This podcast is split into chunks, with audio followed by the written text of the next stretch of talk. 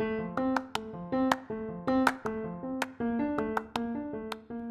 はようございます。11月8日日曜日、今日もレディオスフィー始めます。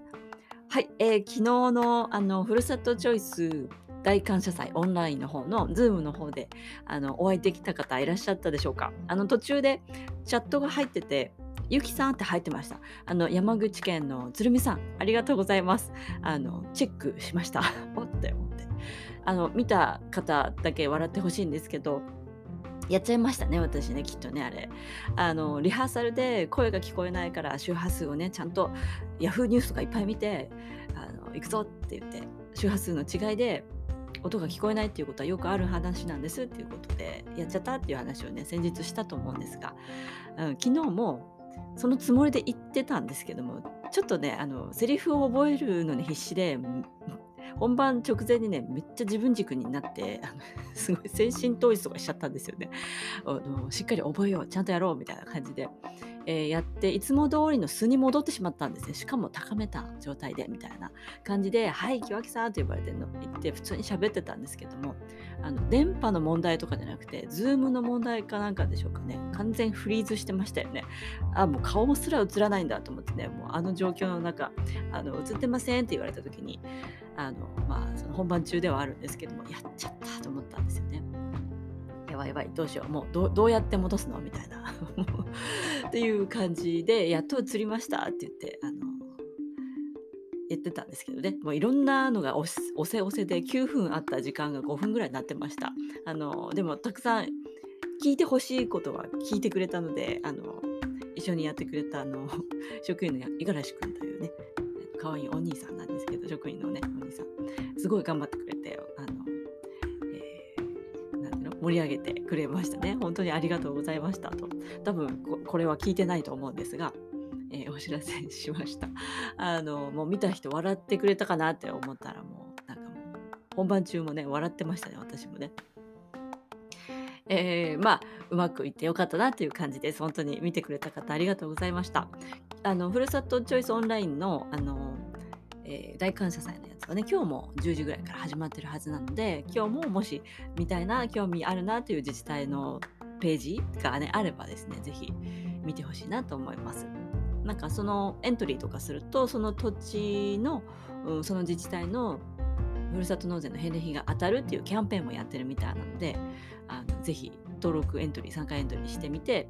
見れたら見るっていう感じでもねいいかもしれませんね。あのぜひ覗いてみてくださいそちらのサイトの方も。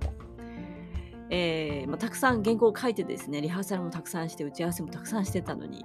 まあ本番ってこういう感じだよねっていうふうにね思いましたね。あのちょっと楽しかったですだけどあの町長も一緒にねこれ楽しいなとか言ってねあのみんなで盛り上がってましたスタジオでは。終わってからね、なんだよ、あんなに一生懸命やったのにってみんなで言いながらね、笑いながらね。でも、あの、電波のせいだったり、システムのせいだったり、あの、彼ら自身が一生懸命やったことは何も否定されてないから大丈夫だよ、みたいな感じで、あの、じゃんじゃんっていう感じで、えー終わりがいいようでっていう感じになってました。あの、すごく楽しかったです。えーまあ自分軸っていうのをねやってしまったんですやってしまったってねあのやりなさいっていつも言っているのにやってしまったっていうのを私が言うのはおかしな話なんですけどもあのまあ自分軸で生きるために、えー一生懸命ねこうやってラジオも配信していますね。皆さんが他人軸ではなくてあの自分軸を取り戻してほしいというふうに思うこともあるんです。他人軸ってどうやって作られるかっていうとすごく分かりやすいあのもう学校教育で、えーありますね。競争の世界ですよ。えー何事も比べられる兄弟でもありますよね。お兄ちゃんができるから妹ができるから弟ができるからって言って、まあ、特にうーん下の子たちはお兄ちゃんお姉ちゃんと比べられて生きていきますね。うん、で年上なんだからお兄ちゃんお姉ちゃんができるのは当然なんですよ。だから劣等感を持ちやすい。だけどプライドが高いとそれを認めたくない。そうすると感触を起こしてみたりだとか言い逃れをしてみたりだとかいろんなことを妹弟たちは考えていきます。なんとかして自分をね確立していこうって思うんだけどもそこにちょっとしたあの落とし穴がありますよね。それも結局他人軸お兄ちゃんお姉ちゃん軸になってるわけですよ。この人に負けたくないからとか、そういうところにありますよね。またはお母さんに褒められたいからお父さんに認めてもらいたいから頑張るの？頑張るんだよねきっとね子供はね。でそれを続けていくと自分を見失っていくんです。うん。わかりますか？自分がやった行い全てが自分から発せられたものではなくて褒められるため認められるため誰かを乗り越えるためっって言って軸を他人に明け渡してしまいます、まあ、他人じゃなくてもいいんです。親でも兄弟でもいいんです。それを知らず知らずにやってってしまうんですね。で気づいて大人になりました。社会に出ました。学校行きましたってなったらまた今度はテストとか、うん、評価とかいろいろ出てきますよね。家でもそんなことがあったのに普通に社会に出てもそうなっていく。学校に行けば運動会があって勝ち負けを決める、えー、勉強をやって、ここまでの点数が取れたらいいよ悪いよとかねそういうふうに評価されていく成績表っていうのを先生がつけるんですか？先生がつけるんですよね。その先生とつけ方大丈夫ですか？って思ったりもすることはあります。私はもうあの14歳ぐらいでその覚醒してしまったので大人を見る目が全然違ったんですよね。普通は子供は大人の言うことを、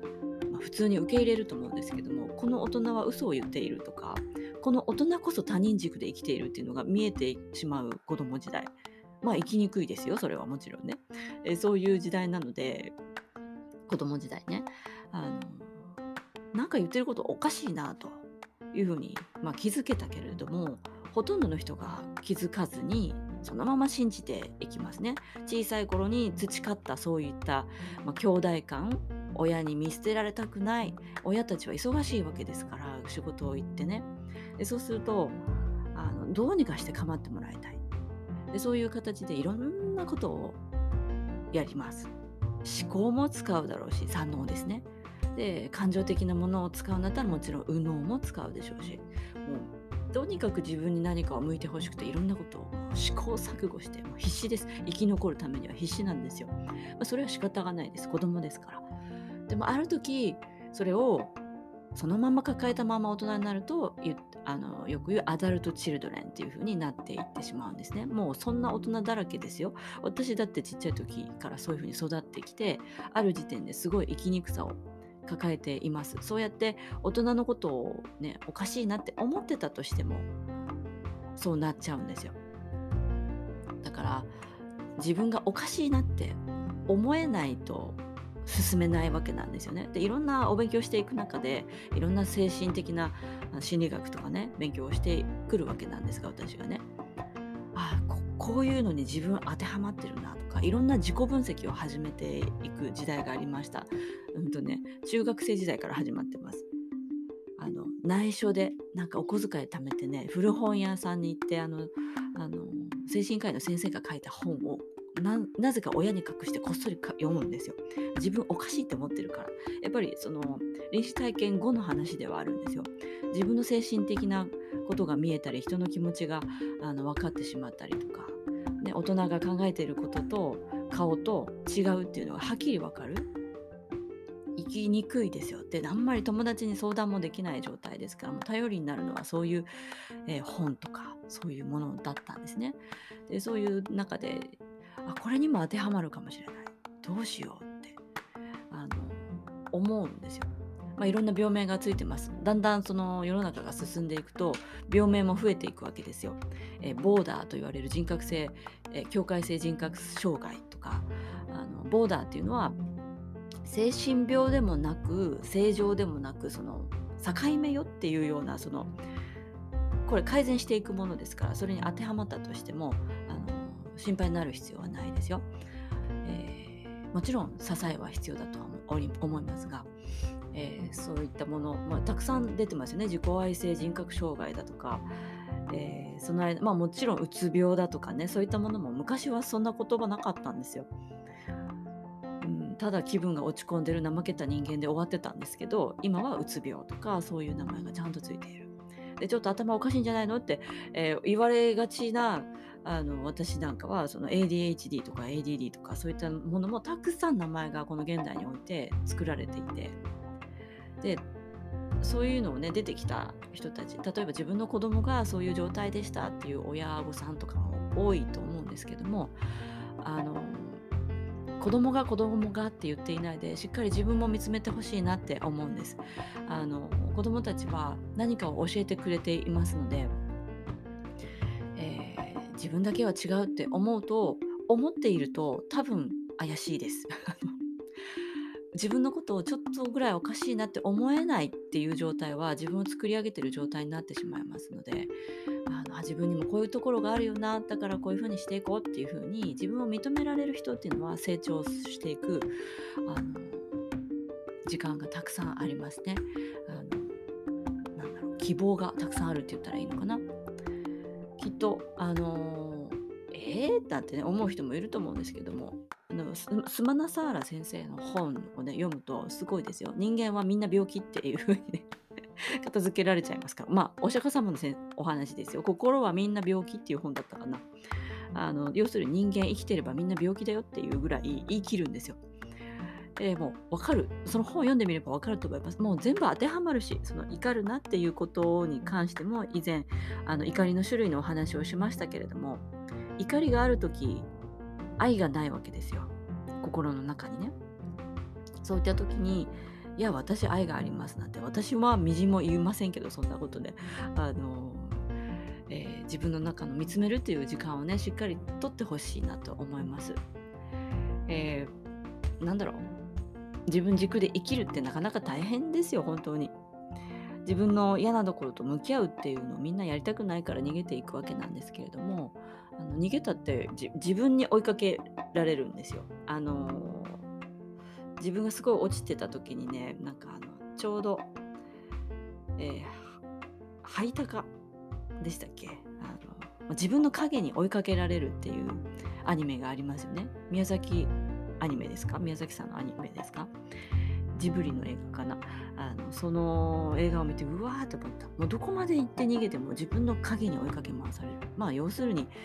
まあ、自分の人生から逃げられないよっていう青写真持って生まれてきたんだよねっていうところだったと思うんですけれども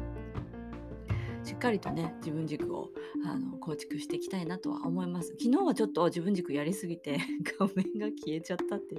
それないでしょって思ったんですけどね。あの気をつけます。はい。ちょっと休憩します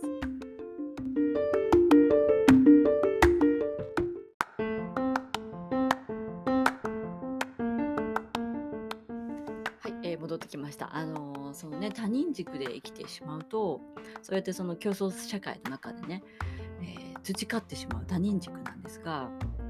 まあ、そういうふうに生きてると他人軸っていうふうに、ね、生きてると全く自分が見えなくなります。もう繰り返して繰り返してもう年を取れば取るほどねまだ10代ぐらいだったら取り戻せるよ。20代もいけるね。30代ぐらいギリギリかな。40代入ったらかなり厳しいですよ。相当自己開示あの あの自分のことを思いっきりちゃんと見るということをもう本当に真剣に取り組んでいかないと何がなくてもそれが先優先最優先っていうぐらいに、えー、取り組んでいかないとかなり脳みそ固まってきてますから厳しいですそれ以上になったらもともと厳しいですよでもいつでも学ぼうと思った時がスタートですから、えー、年齢は関係なくあの進めると思います。その学びの集中力は必要です。年を取れば取るほど。10代ぐらい、20代ぐらいだったら他のことをやりながらでも、なんとなく脳みそや柔らかいんですよ。これ事実です。あの年が取ったからどうのこうのとかいう話じゃなくて、もう仕方がない話なんです、これはね。あのだからあの、落ち込まずにね、聞いてください。そういうものなんだと思って、えー、集中力をそこにかけようねって私も40代ですからもうもう後ろも横も振り向いてもいられないわけですそれだけに突き進むっていうぐらいの集中力を使わないと、えー、自分軸っていうのは取り戻せないぐらいの感じだよっていうところなんですよ。えー、自分が見えなくなると本当に悲しいなって思うけれどもそれすらも気づかなくなってしまうんですよ。重ねていってしまうと、うん、偽りの自分を自分だと思い込んでしまう。周りが見ていたら明らかに違うな違和感があるな。霊的なものが見える人は全然おかしいなっていうのも見えてはくるんですけれども本人だけは気づかないです。他人軸を自分軸だと思い始めている。もう長年やってたらそれを壊すのもめんどくさいわけですよやっぱり。いろんなことが変わってしまうからいろんな関係性も変わってしまうからもうそんな変化を望まない年になっていくわけです。年齢を重ねると。人間は年を取れば取るほど変化を恐れていきます。もともと変化が嫌いなのに波動もね同じであり続けるという状態を好むのに年を取れば変化を好みません、ね、おじいちゃんおばあちゃんあの地方、うんと、に入っていくと違うことをするとパニックになるんですよ。だからルーティンを崩してはいけないです、まあ、介護の世界でもお勉強したんですね。同じことの繰り返しが安心なんです。